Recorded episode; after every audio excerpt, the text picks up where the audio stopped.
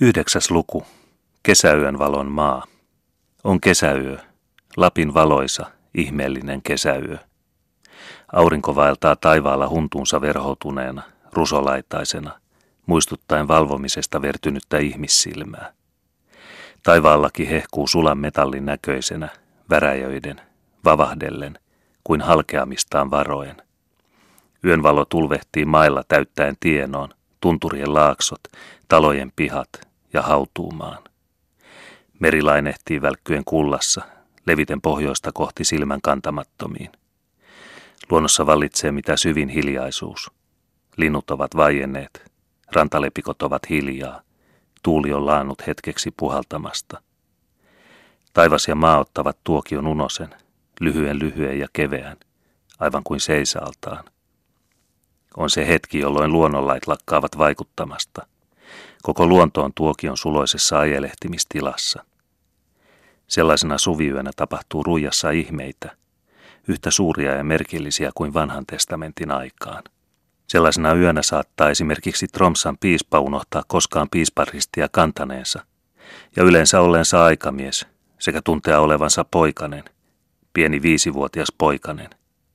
Silloin hän saattaa osoittaa iloansa esimerkiksi hyppäämällä jänistä Lappean pappilan valkoisen päärakennuksen ympärillä. Yllään vain paita ja alushousut. Seurassaan kirkkoherra Larsen, asessori Ingebrigtsen, notari Linde sekä luonnollisesti professori Krusenholz ja Abraham Kellonsoittaja. Oi sinä ihmeellinen Lapin kesäyö. Sinä teet piispoista pikkupoikia ja pikkupojista piispoja. Sillä eikös kuvitellutkin Lappean pappilan paimenpoika, torppaantin kymmenvuotias Ingvar, olevansa itse Tromssan piispa, kun hän piisparisti rinnallaan kuulusteli Jebets mullikkaa, pappilan puolen vuoden vanhaa nautasonnin vasikkaa. Piispan tarkastuksen päätyttyä istuivat piispanherrat kirkkoherra Larsenin työhuoneessa, Lappean pappilan itäpäässä, mistä on suuremmoinen näköala merelle. Siellä he istuivat totia maistellen, se kuului asiaan luonnollisesti. Mutta se, mikä heti olisi pistänyt Lappean pappilan oloihin perehtyneen silmään, oli juomavarojen vähyys.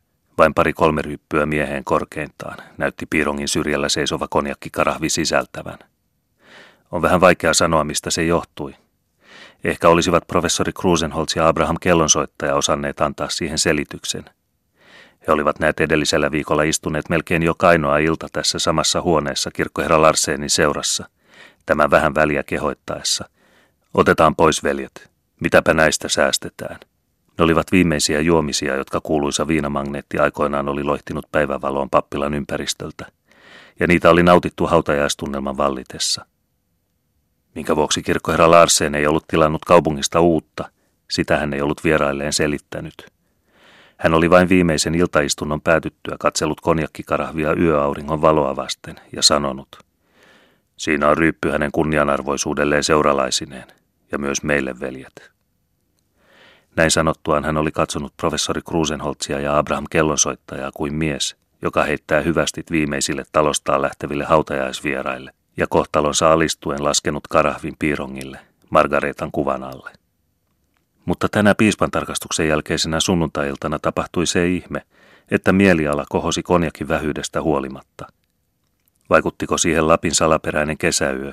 Vai oliko viinin jumala kätkenyt inspiraation, innoituksen itävän jyväsen, erikoisesti juuri tähän viimeiseen maljaan, piispan maljaan? Sitä ei jälkimaailma ole pystynyt ratkaisemaan. Tosiasiana kuitenkin pysyy, että aamupuoleen yötä, jolloin aurinko jo useita tunteja sitten oli jälleen virkaansa ryhtynyt, valtasi pappilan peräkamarin vieraat yhtäkkiä voimakas lapsellisen ilon tunne, joka puhkesi esiin jänishyppynä viheriällä nurmikolla valkoisen päärakennuksen ympärillä. Kun tiedämme, että juomavaroja oli vähän, lienee tuo innoitus kuulunut valoisan kesäyön vaikutuksiin, Lapin ihmeellisen kesäyön, jolloin voi tapahtua ihmeitä, kuten ennen vanhan testamentin aikaan. Niin, niin. Siellä istuivat Lappean pappilan itäpäässä Tromssan piispa, asessori Ingebrigtsen, notari Linde sekä vanhat pappilan kantavieraat, professori Krusenholz ja Abraham Kellonsoittaja, puhumattakaan kirkkoherra Larsenista, joka johti puhetta ja kohotti maljansa piispan kunniaksi. Hän oli niin iloinen, niin sydämellisen iloinen, etteivät professori Krusenholz ja Abraham Kellonsoittaja muistaneet häntä sellaisena nähneensä koko pappilassa oleskelunsa aikana, ei edes silloinkaan, kun leivinuuni oli valmistunut. Niin, kirkkoherra Larsenilla oli syytäkin olla iloinen, sillä piispa oli lausunut julki tyytyväisyytensä tarkastuksen johdosta. Olihan saarna onnistunut erinomaisesti, seurakunta melkein kokonaisuudessaan ollut läsnä, ja rippilapset, niin rippilapsetkin osanneet erinomaisesti, kun otti huomioon kirkkoherra Larsenin oman opetusjärjestelmän. Niin, niin kuka meni lopulta takaamaan, mikä järjestelmä oli paras? Ehkä se, ja varmasti se, joka antoi parhaat tulokset. Siihen nähden ei Larsenin järjestelmää voinut moittia. Lapset olivat osanneet. Niin, piispakin oli iloinen, ja hänelläkin oli syytä siihen. Olihan hän saanut todeta, että merikapteenistakin voi tulla pappi, vieläpä erinomainen pappi. Sitä hän oikeastaan ei ollut koskaan epäillytkään. Tähän ainutlaatuiseen tapaukseen hän vain oli suhtautunut epäillen, että merilaivan kapteeni, joka juoppouden takia oli virkansa menettänyt, pannaan papiksi. Niin, nyt hän oli senkin ihmeen nähnyt, että se onnistui. Onnistui odottamattoman hyvin. Se riippui henkilöstä, epäilemättä henkilöstä ja lahjoista, tietysti. Piispa oli iloinen toisestakin syystä. Olihan Lappeakin nyt tullut tarkastetuksi. Lappea, jossa hän ei ollut käynyt kymmeneen vuoteen.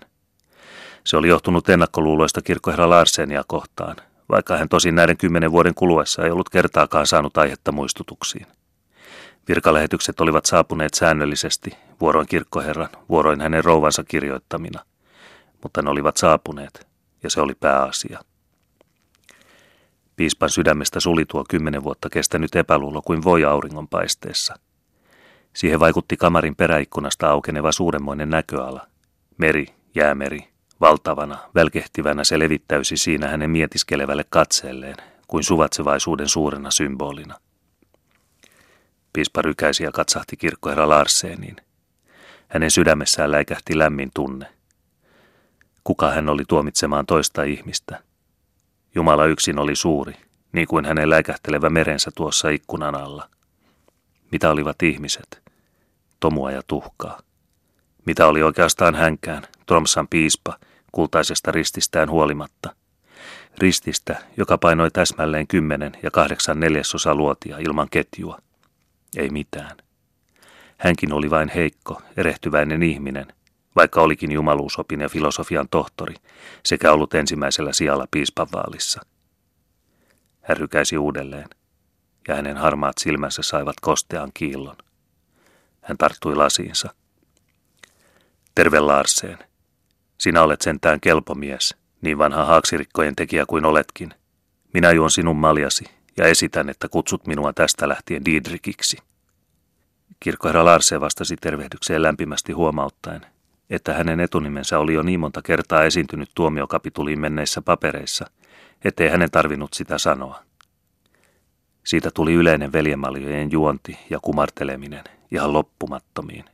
Viimeksi esitti piispa lähempää tuttavuutta Abraham Kellonsoittajallekin lausuen. Sinun nimesi on paikallaan, sillä sinä olet uskon mies senkin puolesta. Asessori Ingebrigtsen huomautti, että piispa oli sitä tietysti myös, vaikka hänen nimensä olikin vain Diedrich. Asessori Ingebrigtsenillä oli erikoinen taipumus selittää kaikki vähänkin väärinkäsitystä synnyttävät sanat. Mieliala kohosi, kuta myöhäisemmäksi yö kului ja kuta välkkyvämmäksi jäämeri kävi. Huoneessa vallitsi tavaton kuumuus, koska ikkunoita ei käynyt auki pitäminen sääskien vuoksi. Herrat heittivät sen vuoksi takkinsa pois. Ja ihmeellistä. Oli kuin olisi takki ollut jonkinlaisena esteenä ihmisessä asustavalle välittömyyden tunteelle. Ainakin nyt tuli näkyviin, että heti kun istuttiin paitahjaasillaan, tultiin herkemmiksi, naivemmiksi ja saatettiin innostua sellaisestakin, mikä tavallisissa oloissa ei juuri kiinnitä huomiota. Puhe johtui kuin itsestään housun kannattimiin. Piispa valitti, ettei Tromssasta tahtonut saada oikein kunnollisia housun kannattimia. Hänen oli täytynyt tilata omansa Kristianiasta. Mutta ne olivatkin sitten uljaat housunkannattimet. Soljet niin leveät ja tukevat kuin nuuskarasian kansi. Ja keskellä upeileva kirjoitus. For gentlemen. Yksikään läsnä olevista ei ollut koskaan nähnyt sellaisia housunkannattimia, lukunottamatta professori Krusenholzia, jolla itsellään oli kerran ollut sellaiset, joiden solkiin oli painettu Afganistanin emiirin kuva. Ne olivat kyllä olleet hyvät, jo vain. mutta sittenkin hän puolestaan piti tuppivyötä parempana. Mutta nämä piispan olkaimet, ojaa, ne näyttivät kelpaavan. Professori Krusenholz tutki niitä asiantuntemuksella ja antoi ne vierustoverilleen. Ne kulkivat kädestä käteen saaden yleisen tunnustuksen osakseen. Assessori Ingebrigtsen aikoi heti tilata samanlaiset itselleen, jos vain piispa sen salli. Ojaa, piispalla ei ollut mitään sitä vastaan. Hän antaisi vielä osoitteenkin. Notari Linden olisi tehnyt myös mieli samanlaisia, mutta hän ei uskaltanut toivomustaan esittää. Assessori Ingebrigtsen ei ehkä olisi pitänyt sitä sopivana. Assessorille puhumatta hän taas ei uskaltanut niitä ostaa. Hän ei kuitenkaan saisi pidetyksi niitä salassa. Ingebrigtsen näki sinne saunassa. Hän, Linde, kun oli saanut luvan käyttää assessorin saunaa. He kun tavallisesti aina kylpivät yhdessä. Linde päätti siis tyytyä kotitekoisiin housun kannattimiinsa.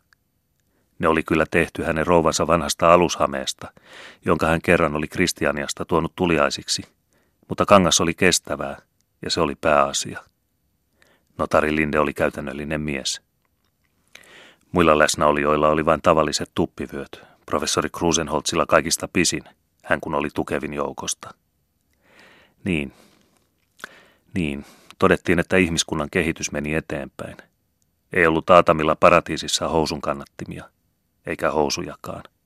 Sehän nyt kyllä tiedettiin, näin teologiseurassa olletikin. Siirryttiin siis aivan kuin itsestään keskustelemaan paratiisista ja ensimmäisistä ihmisistä. Mitähän kieltä he olivat puhuneet? Oliko veli Diedrich, piispa, koskaan tullut sitä ajatelleeksi? Abraham Kellonsoittaja esitti tämän kysymyksen. Ei ollut Tromssan piispa tullut sitä kysymystä ajatelleeksi. Kielimiehetkään eivät olleet siitä mielipidettään julkituoneet. Mitä Edenin paratiisin paikkaan tuli, oli se yhtä hyvin saattanut sijaita täällä Lappeassa. Piispa nauroi kyyneleet silmissä, ja toiset nauroivat myös. Mutta Klemet Larsen teki naurusta äkkiä lopun. Kautta pohjoisnavan ja päivän tasaajan, huudahti hän. Sitä kysymystä kannattaa vakavasti harkita. Tiedemiehet ovat todistaneet, että nämä pohjoiset maat ovat kerran kuuluneet kuumaan vyöhykkeeseen. Sapperment, vanhat maakerrostumat ja mammutinluut. Totisesti, täällä on vallinnut rehevämpi kasvillisuus kuin missään muualla. Klemet Larsen oli innostunut. Hän mainitsi tunturijärviä, joiden pohjasta oli nostettu suunnattoman paksuja kantoja, monta herran penikulmaa puurajan pohjoispuolella. Selvä todistus siitä, että Lapissa oli aikoinaan vallinnut lämmin ilmanala. Keskustelu sai uuden suunnan. Herra ties, mitä Lapissa oli ennen ollut, ja herra ties, mitä täältä nytkin löytyisi, jos tutkittaisiin, perusteellisesti tutkittaisiin. Mutta oliko täällä koskaan toimeenpantu mitään perusteellisempaa tutkimusta? Joo, kiitos ja kunnia. Saapui insinööri Kristianiasta. Vuori-insinööri. Lainasi talosta perunakuokan ja painui tunturiin. Mitä hän sieltä löysi? Kissa. Jonkin kivenmöhkäleen, jossa oli vähän kuparia ja rautamalmia. Ei mitään muuta. Ei ollut äijällä vehkeitä. Oikeita vehkeitä. Ja sitten sardiinilaatikot loppuivat ja sääskiä oli niin turkasen paljon. Ei, hän palasi Kristianiaan ja jätti hallitukselle kertomuksen. Malmia kyllä oli, mutta matalalta. Niin säälittävän matalalta. Paksummissa paikoinkaan ei maa malmikerrosten alla ollut enempää notkolla kuin hevosen selkä. Sen hän tiesi, vuori-insinööri, sillä hän oli ammattimies. Ja hän oli kulkenut tuntureilla ja muutamilla jängillä. Mutta sitä, mitä Lapin vuoret itse asiassa sisälsivät, hän ei tiennyt, ei aavistanutkaan. Herra varjele, eikö täällä olisi malmia? Täällä, missä magneettineula tuli hullupäiseksi melkein joka tunturissa, ja missä ukkonen iski alas niin, että oli ihan hengenvaara. Hyvät herrat, miksi ei ruvettu todenteolla kaivamaan esille Lappean rikkauksia? Miksi ei muodostettu osakeyhtiöitä? Oh, koko Norjan kauppalaivasto saisi laskettaa tänne jonossa malmia noutamaan. Mutta sitä ennen pitäisi saada parempi laituri. Kyllähän teidän laivasiltanne on hiukan alkuperäinen, lausui piispa hypistellen rinnallaan riippuvaa kultaista ristiä, jota hän ei ollut heittänyt pois papin kahtana mukana. Sen myönsi Klemet Larsenkin. Mutta se oli ruijan edustajan syy, tämä kun ei Kristianiassa tehnyt muuta kuin hankki ostajia silliapajilleen. Totisesti, Lappea ei hyötynyt siitä hituistakaan.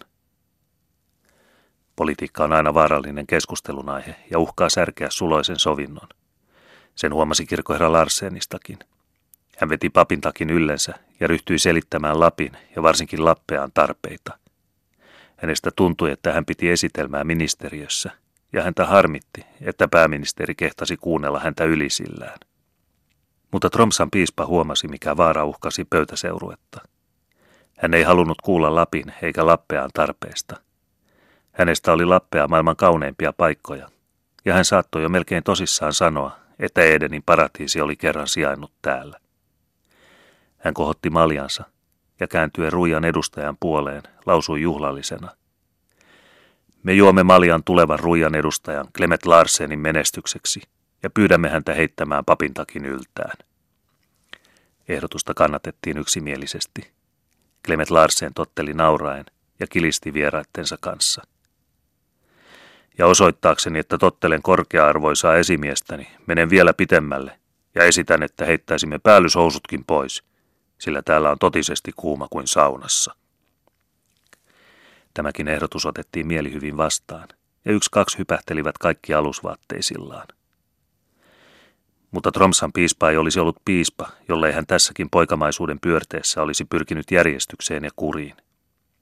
Hän jätti piispan ristin rinnalleen, kuin näkyväiseksi merkiksi, että hän aikoi vielä pelastua vakavuuden ja arvokkuuden lujalle kalliopohjalle. Pelastua itse ja pelastaa toisetkin. Oi Tromssan piispa, sinä et tiennyt, mikä lumous on Lapin kesäyössä.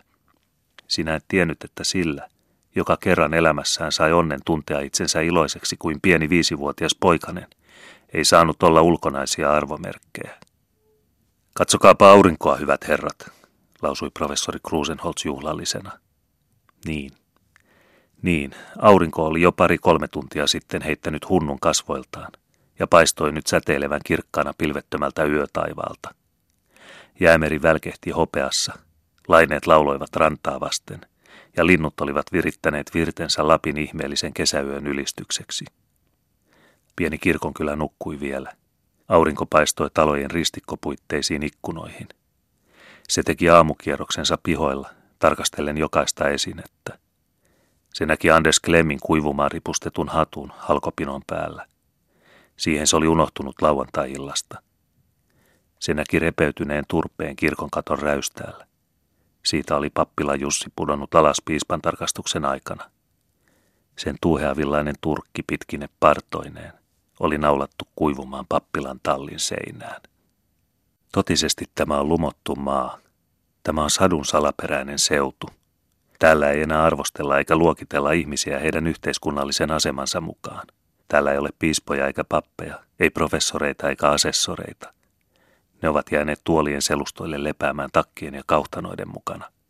Täällä on vain ihmisiä, joiden povessa läikehtii ilo, jonka ilmaisutavat tosin eivät sovi tavallisen seuraelämän kaavoihin, mutta niin erinomaisen hyvin tänne, missä aurinko ajelehtii viikkokaudet näkyvissä ja meri laulaa alkuvoimaista lauluaan. Tai suru, syvä suloisen karvas suru, jolle luonnonlapset antautuvat rajattomasti, kokonaan, ja joka näyttää heille kuoleman yhtä lumoavan kauniina kuin vihkialttarin. Sillä eikö tuossa käyskele Lukkarin kaaren, sininen juhlaleninki yllään, kohden merenrantaa, avojaloin, kukkaseppele päässä. Näyttääkö hän kuolemaan menevältä? Ei, ei ollenkaan. Hän näyttää päinvastoin paimentytöltä, joka on unohtunut seppelettä sitomaan, ja nyt saatuaan seppeleen valmiiksi rientää karjansa jälkeen saavuttaakseen sen.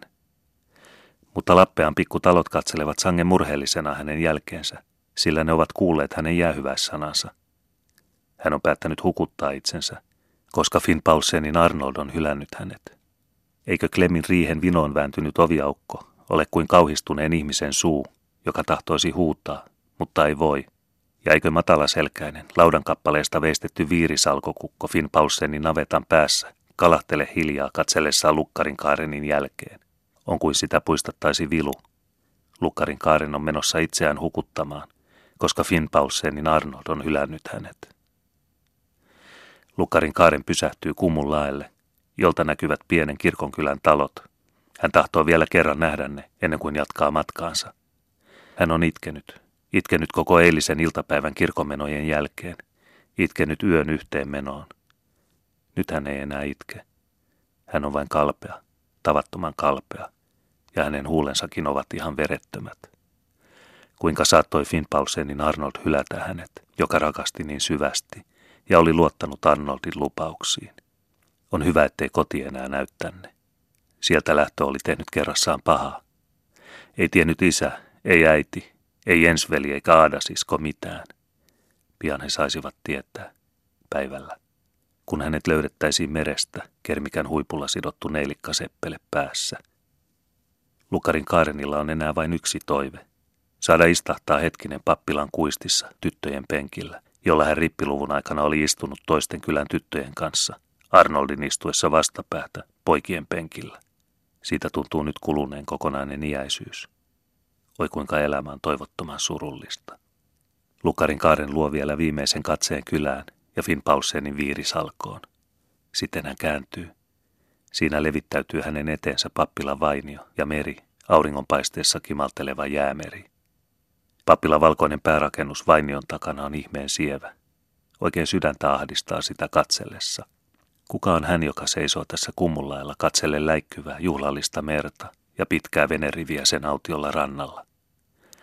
Hän on viikinkipäällikön tytär, jonka sulho on sodassa kuollut ja joka nyt on itsekin menossa kuolemaan, kukkaseppele päässä. Sellaisen kauniin kertomuksen on Lukkarin Kaaren kerran lukenut muutamasta kansakoulunopettajan kertomuskirjasta. Sillä aikaa, kun viikinkipäällikkö Halfdan juhlii voittoa tovereineen, hiipii päällikön tytär, kaunis ja kalpea Hildegard, ulos, juoksee merenrantaan ja heittäytyy aaltoihin. Mutta mitä tapahtuu tuolla? Vainion takana olevan pappilan luona, jota ympäröi viheriä nurmikko. Nurkan takaa pujahtaa esiin valkopukuinen olento, kaulassa kimalteleva kultainen risti. Se hyppää kyykkysillään pitkin seinän vierustaa, iloisena kuin jänis, joka on lähtenyt aamuateriaansa etsimään. Sitä seuraa toinen, kolmas, neljäs, viides, kuudes, kaikki valkeita, tummapäisiä olentoja, hyppien kyykkysillään rakennuksen seinäviertä pitkin. Viheriällä nurmikolla tummaa kivijalkaa vasten ne näyttävät jättiläisolennoilta, jotka yhtäkkiä ovat nousseet maasta. Onko se kuningasjänis poikineen, joka on lähtenyt aamuretkelleen? Sadun salaperäinen suuri kuningasjänis. Ei, se on viikinkipäällikkö Halfdan, joka juhlii voittoa tovereineen ja on nyt lähtenyt ulos hulluttelemaan. Rannalla on heidän laivastonsa ja miehistö nukkuu taloissa. Eivät he jaksaneet koko yötä maljojen ääressä viipyä. Ei, nuo suuren luonnon suuret lapset panevat välillä jänishypyn toimeen. Kuka jaksaa useamman kerran kiertää rakennuksen levähtämättä? Heistä on niin kaunis tämä aurinkoinen aamu. Meri on niin raitis ja viileä. Nurmikenttä rakennuksen ympärillä niin viheriä ja pehmyt, etteivät he malttaneet enää istua huoneessa vanhoja sankarilauluja laulamassa, vaan läksivät ulos kilpailemaan, kuka olisi kestävin jänishypyssä. Johtaja edellä he hyppivät rakennuksen ympäri nauraen ja ilakoiden kuin vallattomat pojat. Aikamiehet, partasuurhot. Toisella kierroksella pysähtyy johtaja hetkiseksi irroittaakseen kaulastaan johtajamerkkinsä, suuren kultaisen ristin. Se on tiellä leikissä ja hän laskee sen keittiön rappusille. Seuraava huomaa tempun ja huutaa jotakin, joka kuulostaa kuin ei olisi lupa pysähtyä. Johtaja tottelee nauraen ja lähtee hyppäämään edelleen. Mutta jo kolmannella kierroksella hän pysähtyy, nousee pystyyn ja sanoo selvällä nykyaikaisnorjalla. En minä jaksa enää. En vaikka olisi mikä. Se ei ollutkaan mikään viikinkipäällikkö Halfdan, vaan Tromssan piispa. Hän oli innostunut hulluttelemaan poikasten lailla ja huohotti nyt hengästyksissään. Hoho, tätäpä olisi saanut olla Kristianian jumaluusopillinen tiedekunta katsomassa. Kesäleikkiä, laitumellaoloa. Hei Larsen! Sopivat sinä keksitkin päättäjäiset tälle piispan tarkastukselle.